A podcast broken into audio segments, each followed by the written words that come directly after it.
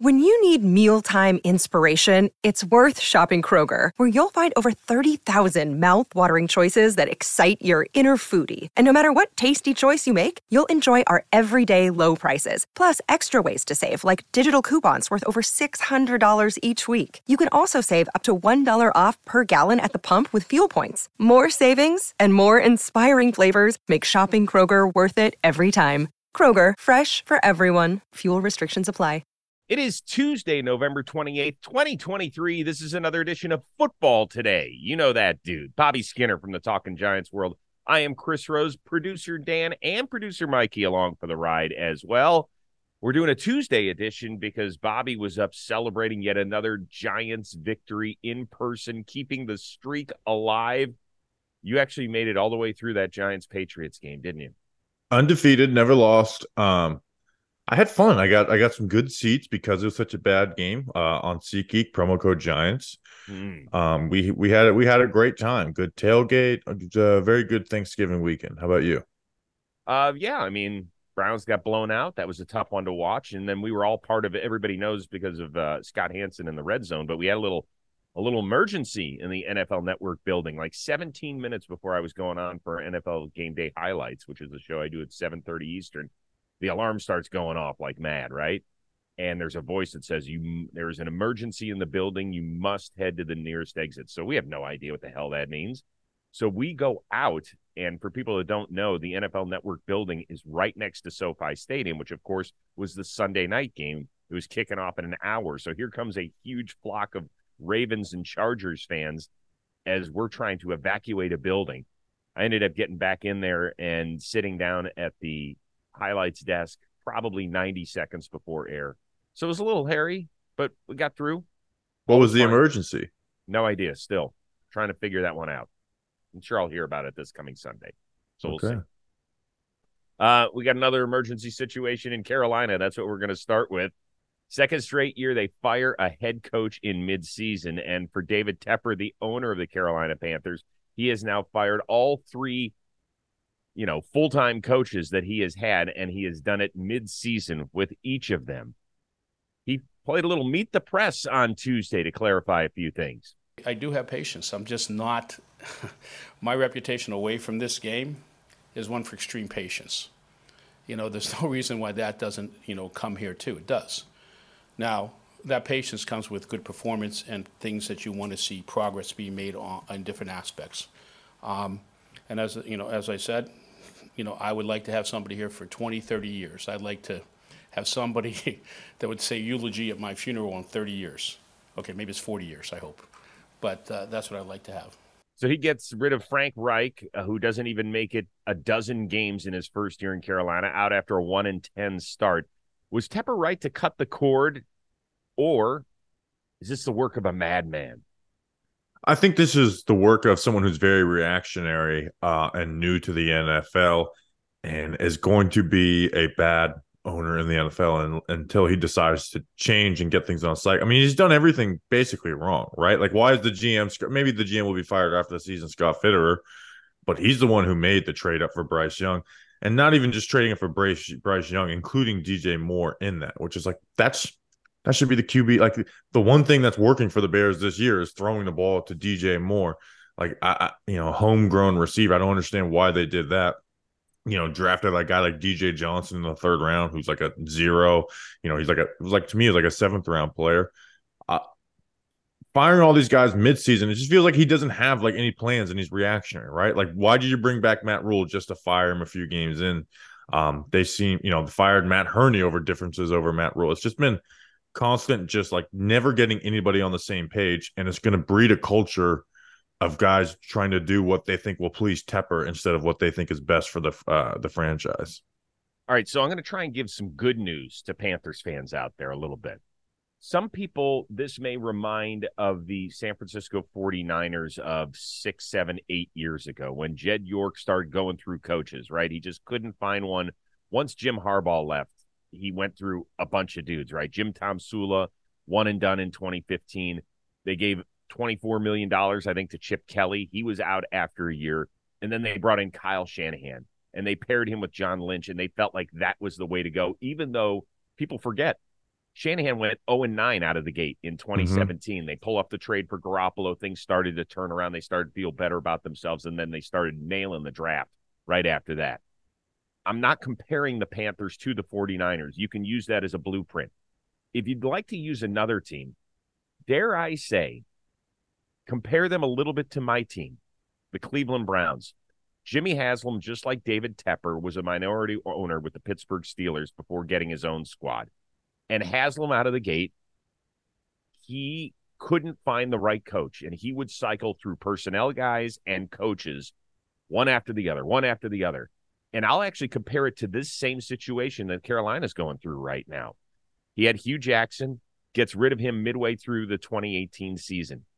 Gregg Williams, interim coach, gets them on a winning track number one pick at quarterback in Baker Mayfield, who's starting to make some progress. They don't hire Gregg Williams, even though a lot of people in Cleveland wanted him to. They go with Freddie Kitchens. Terrible hire. One and done. They brought in Kevin Stefanski, got him to the playoffs. Coach of the year has done a pretty remarkable job, in my opinion, through four seasons so far. So the Panthers are on that trajectory, right? They had Matt Rhule. They get rid of him. Steve Wilks did a good job. A lot of people thought they'd hire him. They didn't. They bring in Frank Reich. That didn't work out, and now they're moving on.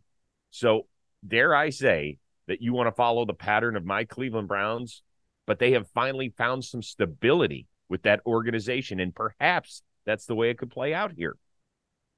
Uh, so I'm not on the boat of the people who say, "Oh, well, no one's going to want to go coach there." It's the NFL. Oh, There's wow. 32 opportunities. Now, they're like a guy like Ben Johnson who didn't take interviews last off season. Could someone like him? Yes, but it's not going to stop them from getting a good head coach. Um, it's just not the way the NFL works. I think that's something that that's reactionary from fans and media all the time. Um, but it just to me, if they don't fire Scott Fitterer after this season, right, or within the next you know five weeks or whatever it is, then it's like really in trouble because now you're going to let a GM hire another coach. It's just to me, it's dysfunction right? And I, hey, I'm not saying Frank Reich was the savior, but who are the four best players on the Panthers right now? It's it's a real problem. Yeah, it's, Brian it's, Burns Brian is number Burns. one. Yep. Frankie Luvu, Jeremy Chinn, who's on IR, and, and yep. Adam Thielen, right? Who like Adam Thielen looked like to be washed. He's been there like their best player on offense. Right. Um, you don't know what you have in Bryce Young. Um, it looks more bad than good, but I don't think anyone should just give up right away. But you don't have any first round picks to build around him. You don't have a wide receiver. The second rounder you took in Jonathan Mingo doesn't look to be developing very well. Um, it's just a very weird spot, and I don't know if Tepper is is Tepper going to like realize his mistakes and get things on cycle and stop breeding a building a culture of trying to please him because he his press conference didn't do anything to temper any of that. You know, the quote of like nobody ever leaves me type of like my reputation reputation away from the game is patience. Nobody ever leaves me. Like, you know, and then was asked finally actually someone finally asked about the Stroud thing, and the answer was very weird on all of that, like and defensive. So yeah, it was a little um weird. You know, I, I don't have any confidence that they're going to get it right. I, mean, I think they can get a good head coach in there, but they're going to fire the GM a year from now because that roster still stinks. Like, what? When are they going to get on cycle? Like, they need to start totally afresh. Yeah, they do. They do, and uh, they need to start. They need to clean house there, and they have to have some patience. They really do. And if we're doing the same dance a year from now, then we've got a major, major NFL catastrophe on our hands. And I don't know where Panther fans would turn after that. But even if they stink again next year, but you can see some pieces started to develop, you're right. We struggled to name the top four players on the team. That is bad. That is a bad organization. I wish them well, though. It's not fair. Uh, yeah, I love Carolina. Like, I want to see them do well. You know, it was not fair. Us having to sit through the Monday night show. That was a rough one. Bears get a last second field goal, come back, and they beat the Vikings. So if you're looking at your NFC playoff standings, you've got Seattle at six and five. They hold the sixth spot. The Vikings still hold the seventh spot. They fall to 500 heading into the bye week. They're six and six. You got Green Bay, the Rams, and Saints all just a half game back at five and six. So who has the inside track for those final two wild card spots? So instead of sometimes we'll come on here and talk about like what about this? I actually just went through all the rest of their schedules and just yes. predicted win loss. Mm-hmm. Um, I would say the Seahawks. Here's I have the Seahawks at nine and eight, and the Packers at nine and eight, and then the Rams at eight and nine. Nine and eight if they beat the Browns zone, and I think the Rams could sneaky be the best team within that that range. Right? You could. It's a kind of a coin toss between them and the Seahawks, um, depending on how Stafford is playing at that point and their health. The issue is that the Seahawks, who are like the probably the best team, best record, their schedule's tough, right? Like you have the Cowboys, 49ers, Eagles the next three weeks. And there are two games after the Titans Steelers, very winnable, but they're also very losable for the mm-hmm. for that Seahawks team too. Um, the Rams are like the maybe the second best team, but they have to play the Ravens uh, and the 49ers, but then they get the you know, the Browns is a big decider. They have the Commanders, Saints, and Giants after that. Uh, and then the Packers have the easiest schedule. They got the Chiefs this week, and then they have the Giants, Bucks, Panthers, Vikings, and Bears. They're going to be favored in five of those six games, probably. So I land on them. And the Saints just stink. Uh, I have them at seven and ten. Yeah, but that might be good enough to win the division. Yeah, like, maybe they'll be... win the division, but they're not going to get the wild card spot. Could you imagine if we're all treated to a Sunday night Week 18 game in New Orleans, Falcons and Saints for the NFC South? Winner gets to seven and ten. What think? What's the most dramatic Week 17 Sunday Night Football game we've had in a long time? It was Doug Pederson benching Jalen Hurts for Nate Sudfeld as uh, he lets the Commanders get into the playoffs over my Giants, who we almost got in at six and ten. So those, to me, those are thrilling. Yeah, I, I guess, I guess if you're Titans Jags stuff. last year was a little thrill. Like I feel like those seven and nine you know, or those six yeah, and whatever. I, I, love those games at the end of the season. But yeah, the, the NFC South is going to be fun. I I tend to like the Raiders Chargers. What are you doing, Brandon Staley, at the end of the game, sort of stuff. Oh, that Raiders was a good one. And we almost had the tie and, and yes. the whole the whole tie thing. That so actually that was the most fun. Is yeah. everyone joking about the tie all week and then us getting that close to it. So for me, nine. I think you're you're dead on it. I think nine and eight is good enough here's the here's the the monkey wrench in this whole thing. Seattle got swept by the Rams. Okay. The Rams lost to the Packers. The Packers still have a big game with Minnesota in there. So we're all over the place. Like you can't do the head to head thing when it's more than just two teams involved. Then it goes to, I forget if it's division or conference or however they decided in the wild card situation. I'll I'll brush up on that once we get closer to it. I do like the way that Green Bay and the Rams are playing. I really do. When the Rams went up to Lambeau and got lambasted, Brett Rypien, who's not even on the team anymore, was the quarterback. I think with Stafford right now and with Kyren Williams, he has become a game changer offensively. More than 200 scrimmage yards in that win over Arizona this weekend. I'm worried about my Browns out in LA this weekend. Um, I think if the Rams win, I think they get in. If they win this weekend, I think they do get in. And I think Jordan Love, I'm excited to see him Sunday night against the Chiefs. I don't know how you feel, but he has played two really good games, including a Thanksgiving Day game on the road in Detroit. If he puts a third one together, I don't know if the narrative totally changes, but Packers fans will feel way better than they did a month ago about their quarterback. Oh, that Chiefs defense is great. So if he, if he if he even looks above average in that game, I think they're they're making the playoffs. Because mm-hmm. I, I, if they if they can even look competitive with the Chiefs, I'm I'm picking them to be winning. I, am picking them to go five and zero oh the rest of the, the way. Uh, as you're going to have some bad teams that are going to be kind of giving up on their season at that point. Uh, and the Packers do like they do have talent. Uh, you know, uh, by the way, we didn't talk about it on on Rashan Gary. By the way, I feel like it's he's like one of the underrated, most underrated best players in the NFL mm-hmm. because he didn't start out so hot. Uh, so yeah, but so right now, again, I do have Seahawks nine and eight, Packers mm-hmm. nine and eight, but the Rams, like you said, if they beat the Browns this week, which is very winnable, yes. then I would put them at nine and eight, and then the Seahawks like I didn't get into the like the oh well they could lose to one of the Titans or the Steelers, but they very well could. Like I, if you ask me, would will they lose to one of those two? I would say yes, and that's why I think this Thursday night versus the Cowboys is huge because they're not beating the 49ers Eagles. That's just not happening unless you get like a fluky type game. Mm-hmm. The Cowboys is winnable for the Seahawks, even though the Cowboys are the better team. I like if I'm if I'm coaching them, I'm coaching that like that's the Super Bowl, right? Like I am bringing that type of Super Bowl energy into that locker room for this Thursday night game. By the way, we we both haven't even mentioned the Vikings. We're kissing them off, right? They don't even know who their quarterback is moving forward. It's done, right? Yeah, I have them at seven and ten, uh, eight and nine if they could beat the Raiders. Yep, they'll beat the Bengals. They're going to lose to the Lions twice, and I, I do think they'll lose to the Packers. I'm with you. I'm with you. I, I, I sorry, it's been a magical run for Josh Dobbs, but I think the uh, the wheels came off of the magic carpet ride. I don't even know if magic carpets have wheels, but I just threw them on there.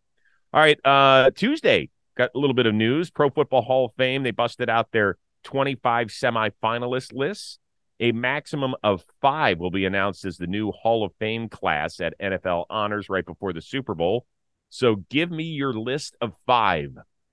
I'm very passionate about the Hall of Fame. I think it's something that like should be like I love it. And I'm um so to me the easy ones, Antonio Gates and Julius Peppers, right? Easy. Gates seventh most touchdowns all time, third most tight end yards until Kel- Kelce passes him either this year or, or, actually not this year, next year. Mm-hmm. Julius Peppers fourth most sacks all times, third in tackles for loss, made the all 2000s and 2010s team easy. Here's where it gets a little diff uh difficult, right? And again, I, you can make arguments for so many guys, and this is why it's so tough, and that's why I love the Hall of Fame so much because I think it should be tough. Are you in on Patrick Willis? Only played seven seasons, but he's a five-time All-Pro, seven-time Pro Bowler. We've seen guys like Terrell Davis get in without a ton. I mean, he's the he's one of the best linebackers of all time. He's a Hall of Fame type linebacker. He just only played seven seasons. I think that if you are a seven season and and you have to remember Terrell Davis it came down to the, like the final season I think for him in order to make it. And I worked with TD and we talked a lot about this. Like But was Willis very... was so much better than Davis to me at like his position in my opinion.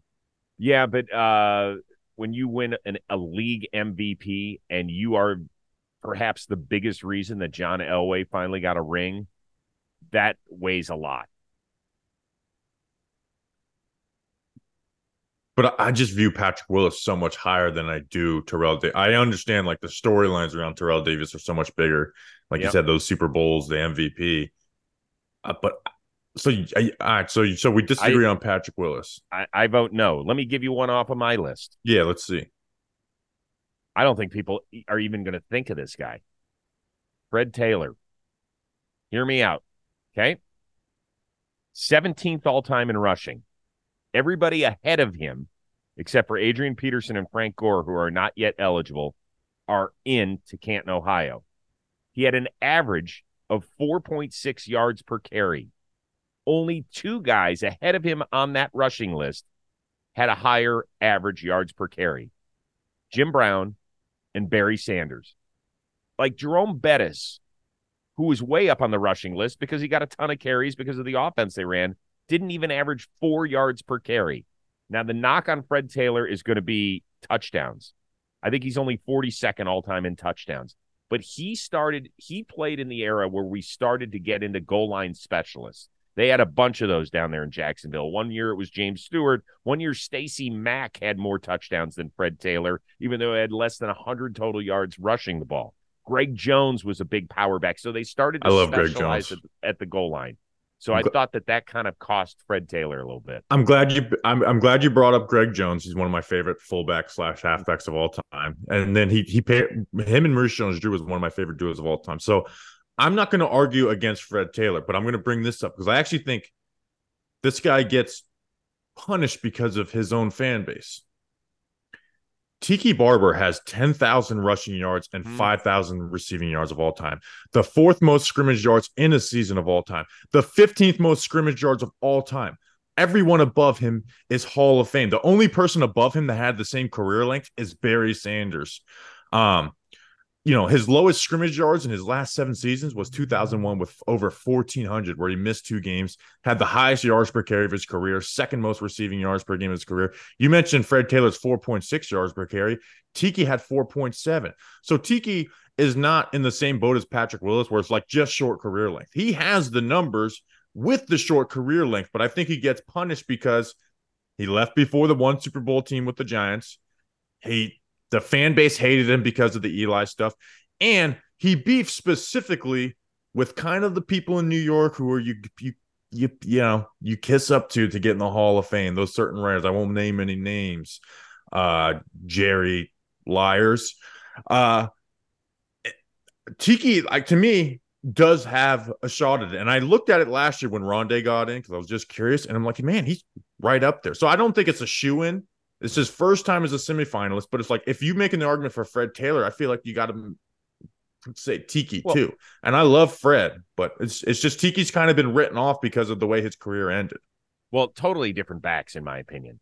Totally different. Everything from running style to what they brought to a team, right? Tiki was one of the great receiving backs in history. He had a hard time getting on the field at the beginning of his career, if I remember. Yeah, first correctly. three years didn't play much. Yeah. So um, I think he's a guy to listen. We do have to remember that these are humans that are voting for the Hall of Fame and Tiki is not very popular. He continues to not be popular. Like you listen to him, and it's a little bit like the whole Russell Wilson thing. Like, can we take what we're what's coming out of your mouth for real, or is it just who you want to project? Like, you know what I'm saying? Like it's kind of like ugh. you listen. Yeah. See, I don't. I don't. Uh, but I think Tiki's changed a lot since the, mm-hmm. when he was first trying to make a career in media. Maybe, I mean, there's still people that hold. I mean, he did some bullshit thing. Let's let's not paint a picture here that he was perfect because he was like when Michael Strahan was holding out, he started talking about how Strahan should be in camp. You don't talk about other people's money like that was some bullshit. Yeah, yeah, there was there was definitely issues in there. The thing I would like you said that, and the other thing going against him is before Coughlin came, he did have a huge fumble issue, right? Which yes, is like did. most backs don't have turnover issues. Tiki had a like kind of he had a so that would be the thing pushing against it. But I mean, you look at all those guys at the top of the yards list of all time. He's he's there, right? Okay. And I think if he played two more, I think if he played two more years, he's a guaranteed. You don't even think about it. Um, Hall of Famer, right? Where I don't think it's I don't think it's the same as Patrick Willis. Um, so so all I right, would. So you've got Willis and Barber as your three and four. I've got Fred Taylor here's where I have a really hard time differentiating between Hines Ward, Steve Smith Sr., Anquan Boldin, Reggie Wayne, Torry Holt, Andre Johnson. They're all on this list and they all have gaudy numbers, right? They're the first wide receiver generation that are all growing up together where they have between 900 and you know 1100 catches or whatever. So how do how do you really differentiate all these guys? I came down to my list of two and it's because of the way they played the game. Hines Ward and Steve Smith Sr. because I thought that they brought something more than just catching the ball to the table. Steve Smith Sr. was a, an all pro punt returner at the beginning of his career. And Heinz, Hines Ward was arguably the best blocking wide receiver I've ever seen. I mean, he was knocking guys out. Rivers from Cincinnati freaking broke his jaw. Now it's a play where you gotten would have gotten like suspended for today, but at the time it was a legal hit where he peeled back on a block but I I felt like those guys did more. It, but I'm not like hundred percent in. So it's it, all those to me. I would say Andre Johnson. I think he's the best out of all those guys. Mm-hmm. I think he struggled. He didn't get the recognition because he played on the Houston Texans. Um, but you know he led the NFL in receiving. You know a couple times at over 1,400 receiving yards, which is more than those guys. Um, so Andre Johnson went in. It's but it's hard, it's hard to make wide receivers like the toughest position in the NFL to make the Hall of Fame. Um, but if if I was to put it like I love Torry Holt, but like when I started comparing Torry Holt to other guys, I'm like, yeah, it's it's kind of hard to make this really case, hard. right? It's it's like borderline. So Andre Johnson, I could see get it, getting it in. So did you did you pick any of those guys or two of those guys? So I got it down to Ward and Smith, and I got to pick one, and I, I, don't know. I I, I kind of like um Steve Smith Sr. because he's one of I think three or four guys that won the receiver triple crown, which I thought was kind of cool. But once again, I I don't I don't have so much conviction with one of these guys. That would be that's the hardest thing for me is just to figure it out. So yeah, Steve Smith, you know, he had basically the same amount of yards as Andre Johnson. Like you said, did have that triple crown. Um, it's so tough though, right? That's I feel like that's what goes against the receivers is like there's so much competition that people go just I'll just go the I'll go from another guy who's top of his position where there's not that much competition. Yeah, well, wait till we get to the spot where people think that Matt Ryan was a better quarterback than Troy Aikman because of his stats. Let's uh, just I'll wait for that one. I can't wait. That that discussion is going to be awesome. Um, yeah, football to yeah. No, actually, I'm not even going to bring it up because I don't want to argue about it. My my fifth is Jared Allen. Okay, I thought about him a little bit. 16th all time in sacks. He's right there with John Randle, Jason Taylor, DeMarcus mm-hmm. Ware, Strahan, who are all Hall of Famers. Um, I'm, I was surprised that he wasn't in it, to be honest. Mm-hmm. Um, I am on the Devin Hester train. I, I know, but I just feel like the Hall has to be represented by certain guys that changed the game. People were not even kicking off to him when kickoffs were still a thing. I'm old enough to remember when kickoffs were a thing. But to have 20 return touchdowns, and I know that Deion Sanders says a lot of stuff, and some people are like, well, okay, whatever. And he always said that De- Devin Hester was his baby. Like that was one of his guys. But he said when Deion Sanders says Devin Hester is the best return guy in the history of the NFL, I have to listen because to me it was Deion. This is tough because I love Devin Hester, Miami guy. Like from the from the beginning of his career to the end, I was all in on Devin Hester, and you know that touchdown for the Falcons to break the record. Like I can still play it in my head. But think about all the tough decisions we're having on guys who just I know it's and to put one of the, I just can't do it. Maybe like again, how what's the last like when is like the last year of being eligible? Like it, how many years are you eligible he, for? He might it's I mean forever. You you you're on that list forever. It's like 20 years or something. But you're just going to be kicking that can down the road when it's going to get more competitive, not less. See, I, I want I want him in the Hall of Fame. I do but I just have a hard time taking Patrick Willis or Jared Allen or like you say you say like you know like it's it's it's tough for me. Like I wish there could be some type of revision where like he doesn't take someone's spot. Um well hey guess but, what? Justin Tucker's going to take somebody's spot too one day. But even then I think like Justin Tucker's like way more valuable than what Devin Hester was. Yes, I would agree with that. I would agree with that. I just, I don't know. I think I've been convinced over the years. We we could do an entire show just on this, and I love but, discussing. It. I'm sure we will in January. Yeah, but, my issue is like not that like I can make the argument for Devin Hester to be in the Hall of Fame.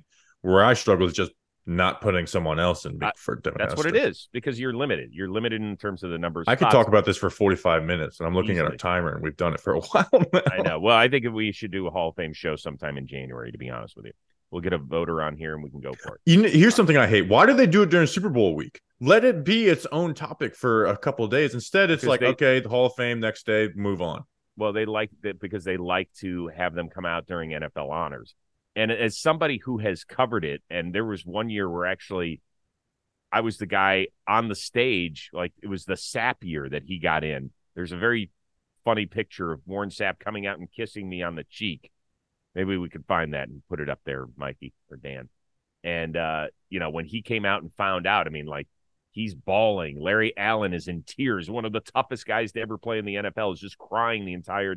You know, that's when they did it as its own separate thing the day before the Super Bowl. Um, now they do it as part of NFL honors, and it is kind of a cool moment. As a person who sat through several honors, it is emotional when you see the living Hall of Famers walk out in their gold jackets and welcome people to the club. It's pretty damn cool. So yeah, I'm, I'm definitely going to go to the Hall of Fame weekend when Eli gets in, and he will get in. And I don't want to hear anything. I, I'm biased. I don't care. All right, let's do this one quickly because we're going to talk about the Eagles on Friday against the Niners. But they got that overtime win over the Bills, so that's three straight in this gauntlet of a schedule. Right? They took care of Dallas in a game at home. They took care of Kansas City and now Buffalo. But they've won those games by a combined 12 points. So do we applaud them because they have gone 3 and 0 in those tough games so far or do we say that there's some issues with the Eagles that might rear its ugly head down the stretch? I think you applaud them. Like do we like we like yeah, of course they're not looking as good versus the best teams. They're the best teams for a reason. Um like we should be more worried about the other teams that lose to the Eagles, right? Like, I, I absolutely applaud them. Now, I still think the 49ers are the better team, but if you're from the Eagles' point of view, like, hey, I don't care if Brock Purdy was out. We went and we scored on that mm-hmm. defense. Mm-hmm. Um, yeah, so I, yeah, I, applaud them. I mean, I, I, I think I, I, really do think the winners of 49ers Eagles in the NFC Championship, which I think is a foregone conclusion at this point, is your Super Bowl champion. Yeah. Uh, and we'll have more time to talk about the week 13 matchup coming up on Friday. I would just say this that it does feel like Philadelphia, I know Jalen Hurts said this after their Monday night win in Kansas City, that they haven't played their best game. I do feel that way about this team. It feels like there's more to give. Now, they have been an extremely healthy team. I know that Lane Johnson missed last week's game, uh, and they usually don't win games without him uh, in recent memory. They lost so to the Jets because he was out. Right. So if they are able to stay healthy, they're tough out, man. They're just, I think mentally, they are tougher than virtually every team out there. I don't want to say anything else because I can't wait for the Niners and the Eagles on Sunday, even though I'm going to be working opposite that game. I'm still going to have it on in the booth while I'm calling the Browns Rams game. So I would say applaud the Eagles. We'll move on. The weather might be cooling down, but the action on the field stays hot. And today we've teamed up with DraftKings, an official partner of the NFL, to get you closer to the action. Right now, new customers who bet just $5 will get $150 in bonus bets instantly. So download the DraftKings app now and use promo code football today fan of multiple teams and want to bet on them all, combine multiple get bets together for a shot and even bigger payout. If you're like if you're a playoff team like bubble wildcard, just bet like how you want things to play out. If sports betting is not yet available in your state, not to worry. You can still join in all the fun with DraftKings daily fantasy sports. Download the DraftKings Sportsbook app now. New customers use promo code football today. Bet just $5 on any wager and get $150 in bonus bets instantly. That's promo code football today, only at DraftKings Sportsbook. You'll be glad you did. Last thing, the Falcons, they took over first in the sorry NFC South with a home win over the Saints. And the big deal was Ludacris's entrance as he repelled from the dome ceiling. He seemed to enjoy it. Is that something that you would do? It is something I would do, even though I'd be deathly afraid. I would just do it just to say I did it. Um, and the entire time I'd be up there worried. But if you just told me like, hey, there's no chance of there being an injury in this, but that's you know, not... it's like it's the same odds of a, a, a plane crash. I'm doing it. Yeah, that's still not good enough for me. I am okay in a plane. Anything that I'm inside of like that, I'm all right. But if I get even like 15 feet in the air, but I'm outside, I can't do it. I like look over and I get afraid. So this one, like if I had to do it, at the bottom of the rappel, you would find a passed out Chris Rose. That's how. yeah, the harnesses are a big deal for me. So I I used to work in tree service, right? And like, you know, I wasn't the main climber, but sometimes you climb. When you have like the harness on and you're able to like grab onto like branches and stuff, you feel comfortable. The actually the most when you're probably the more it's when you're in the bucket truck and the actual bucket, you see the guys like the power lines those have hinges, right? And that can go loose and it can swing and you fall. That's when you actually feel the most like nervous is when you're kind of leaning out of the bucket. Um, so as long as I'm I got harnesses and unless someone like sabotages them, like you're good, I'm I'm good too. We're gonna do an entire show on the list of jobs you've had. Yeah, it's probably like seven or so. I, I did pools for a long time. Once I got that job, it was paying like decent enough, and I loved it. So yeah, no, no, but I'm serious. We're gonna have to do a full breakdown, job by job. You know, pros, cons, whether or not I could pull it off, whole bit. I'm all for it. Okay, it's good. Uh, this was a fun one. We got we got bogged down a little bit on the Carolina and the Hall of Fame talk, but I hope you enjoyed it. It was always it's always good stuff. So for our two producers on the day, Danny Boy and Mikey, good job to both of you. Bobby Skinner continued to consume his work with my buddy Justin over at Talking Giants World. I am Chris Rose. We will see you Friday on Football Today.